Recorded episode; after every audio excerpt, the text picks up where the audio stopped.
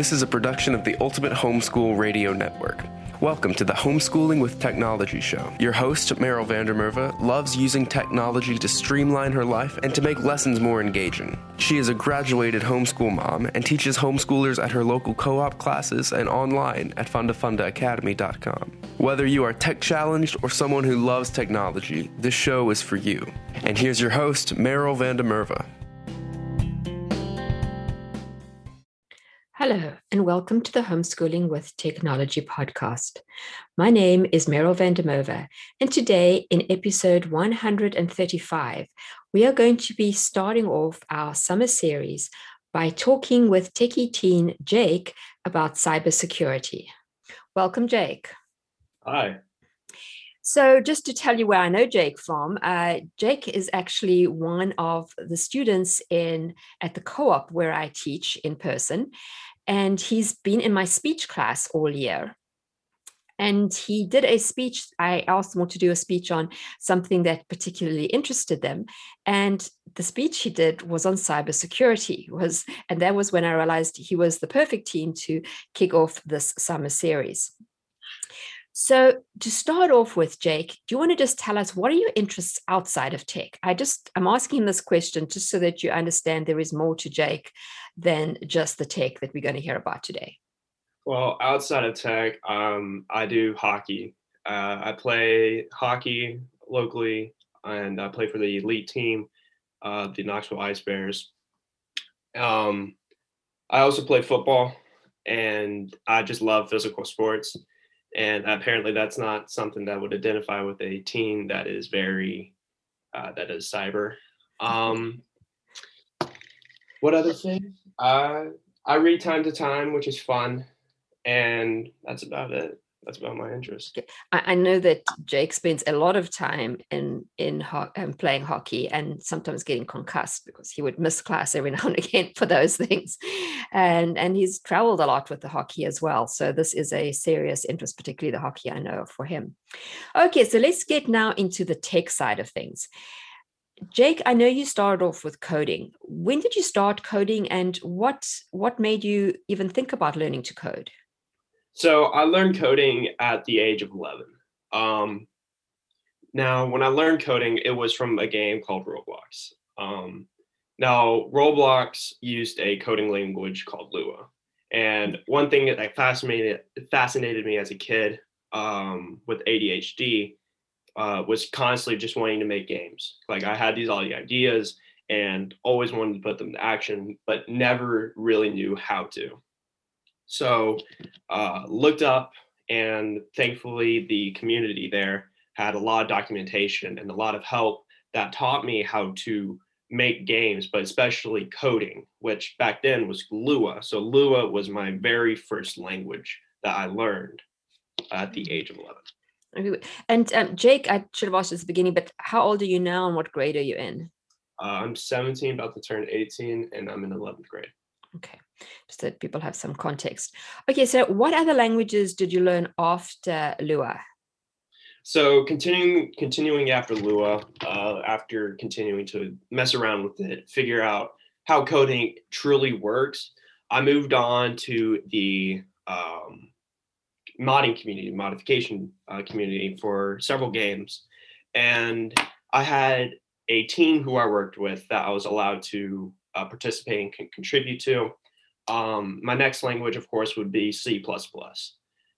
C++ was a very unique language, mainly because as a kid growing up, I always thought how the internet worked was it only run by one language. So when I learned it, Lua, I thought everything ran by Lua. So when I was introduced to C++, this was a massive surprise to me, and I just really didn't know how many coding languages there were until I actually put in the research. Right. Now, how did you go about learning? So the guys who picked me up, they taught me C++. They helped. So this was in the mod communities? Yes, this was in the mod communities. And now where do you find those? So usually find those in separate games, whether it would be in Minecraft, Battlefield, almost any game that you could just simply modify. You could just ask anyone and they could pick you up. I learned C++, like I said, by a group of guys who were willing to take me under their wing and teach me how to code in C++. But my primary way of learning was through online documentation, which was very helpful because whether it would be from Python to Java, I could learn everything and it would be so easy. And it gave me all the tools I really needed. And there are a ton of YouTube videos as well that I used to help me learn these materials, these languages. So there was no specific site, you would just Google for what you were looking for? One of the main sites I used was called Free Code Camp, which teach Python and several other languages pretty well. And I just followed their course and I turned out pretty well at the end of their courses. Right. I find it very interesting, and what really attracted me to Jake was that he's taken a very similar path to what my own sons did. They were also gamers. I was a programmer, so I had already exposed them to some coding, but I really think that a lot of it took off as well in these gaming communities. So those of you parents who have boys who like to game and girls who like to game, it is actually a good way to get into the coding world. Absolutely. So what are the other languages that you know? You've mentioned Python, you said Java, I think. Yeah, so currently I know Python, Java, JavaScript, C++, C sharp, C, Java, JavaScript. What's the other one? HTML, CSS, and... and those are the ones for parents who don't know. HTML and CSS are what you use when you're coding websites. Yeah. So, yeah, and Node.js. Those are my main ones. Okay. So what kind of cool projects did you do when you started learning to code? What did you do with them? So after I left the modding community to pursue my own aspirations and my own goals, I wanted to make my own game. So what I did was I looked into it, how to make a game. There were a lot of quote unquote game engines that give you tools and all the tools you need to make a game. But I really wasn't interested in that. So I looked in how to code my own engine. So I coded my engine. It was a pretty basic engine with that could basically use 3D assets and not 2D. I went from there, coded out, modeled, textured all of the assets and made a pretty good game, but I ultimately never released it. Right. Yeah, it's always fun, I know, to actually have an actual plan of what you're going to do, because then you're not just learning something without anything to, put it into action. Yeah. So I know that along the line, you started getting interested in cybersecurity. How did that happen? So I got interested into cybersecurity. Mainly, I read the news a lot. And through the news, I was reading a lot of articles of how we were hacking into Russia, or Russia was hacking to us. And I also had a few friends who knew how to hack. So I got interested on how hacking truly works because I knew how to code. So I looked into it and saw something called cybersecurity. So I found that interesting, and it really taught me but introduced me to the world of hacking and cybersecurity and doing all of those type of stuff. And I took off from there, learning more and more. And are there any particular sites that you have used to learn it? There's a website called Syberry, which I use. How do you spell that? Sybarry. Okay, I will have the links to everything that Jake mentions in the show notes, and you can find those at homeschoolingwithtechnology.com. So as you've been learning, what fun things have you done related to hacking? So a lot of it was self-projects. I knew how to basically override, completely fry a router. I knew how to hack into cameras. I knew how to bypass basic internet securities. I knew how to get someone's IP, even if you're connected to a VPN. But I'm working on a few projects right now, including file encryptions. So what do you drive your family crazy? They find it interesting on the stuff I tell them. My dad works closely with the government, so he gets nervous potentially. But you make sure you never do anything illegal, right? So he gets nervous when I tell him, like, hey, I learned how to hack into an entire computer. He gets pretty nervous about that. So just to explain to those listening, to actually be able to be effective in cybersecurity, to stop threats, you have to understand how to create, how to actually break in. So although this might sound like he's some delinquent teen, this is not the case. You learn how people are doing things in order to prevent them from doing those things. Exactly. All right, so just to explain that, and I know because we talked about this a little bit before, actually in speech class, and Jake did point out that, you know, he never would hack into someone's computer without telling them that he's trying to do it first. So he has always done that. So then tell us a little bit about hackathons. What is a hackathon, and have you participated in them? So hackathons are basically just events of kids who know how to code to go in to compete against several, I guess you could, competitions, basically. You have a objective, whether that be you have to code the best firewall, or you'll have to figure a way to get into this, bypass this firewall to get this code. So I've participated in a few hackathons that were held online. That would be, some of them were through the NSA, Georgia Tech, Virginia Tech, and one by Harvard. All right. Now, this is something that I've actually done with a few students as well, not recently, but there is also a website that parents, if you want to have a look at this, you can go to, called picoctf.org, CTF being capture the flag. And here the flag is like hidden somewhere deep inside a computer, and so you have to try and capture it like that. And that's actually a team event where, and it's all online, so it's a little different to these hackathons where you like literally they're in person and the room is full of people all trying to achieve the objective. But this, you're sitting in your own home, and it's always over like a specific time period, like I say, be a week, and you work with your team and you try and crack as many of the different levels as you can.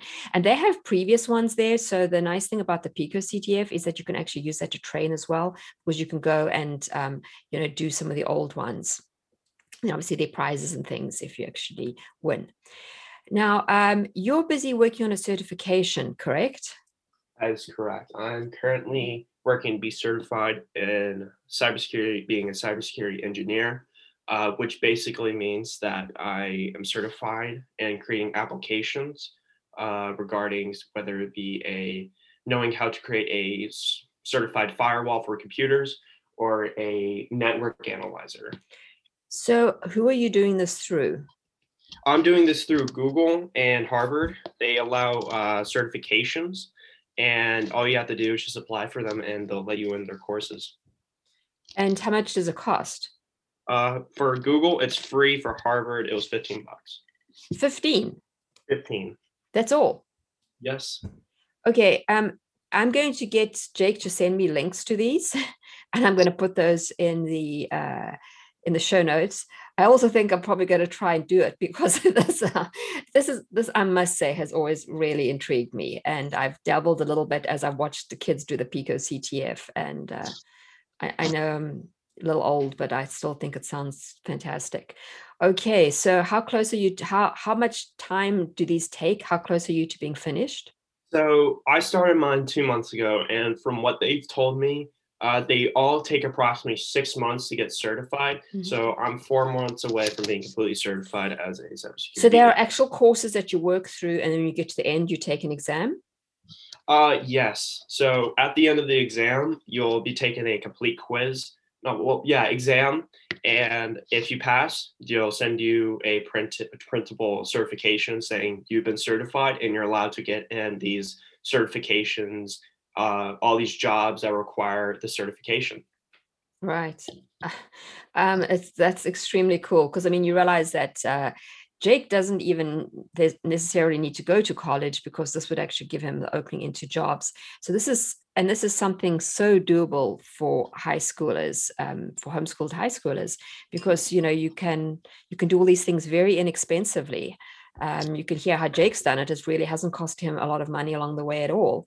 And even if you do go to college, just think how fantastic this is going to look when you write about this in, when students write about this in an essay, or, list it on their, what they have achieved.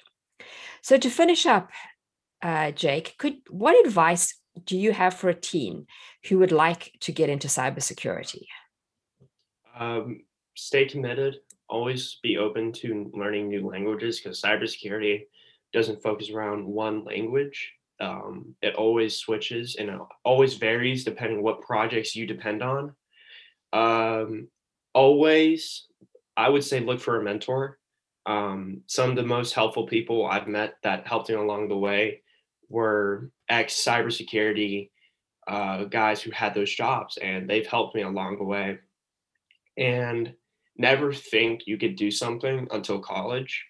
Because the internet is probably one of the most useful things we have now, where we could access anything by the time we hit the internet button, whatever we wish. So whether it be from learning how to simply just make a model or to completely coding, it's there on the internet, and it's probably one of the most useful things you could possibly have.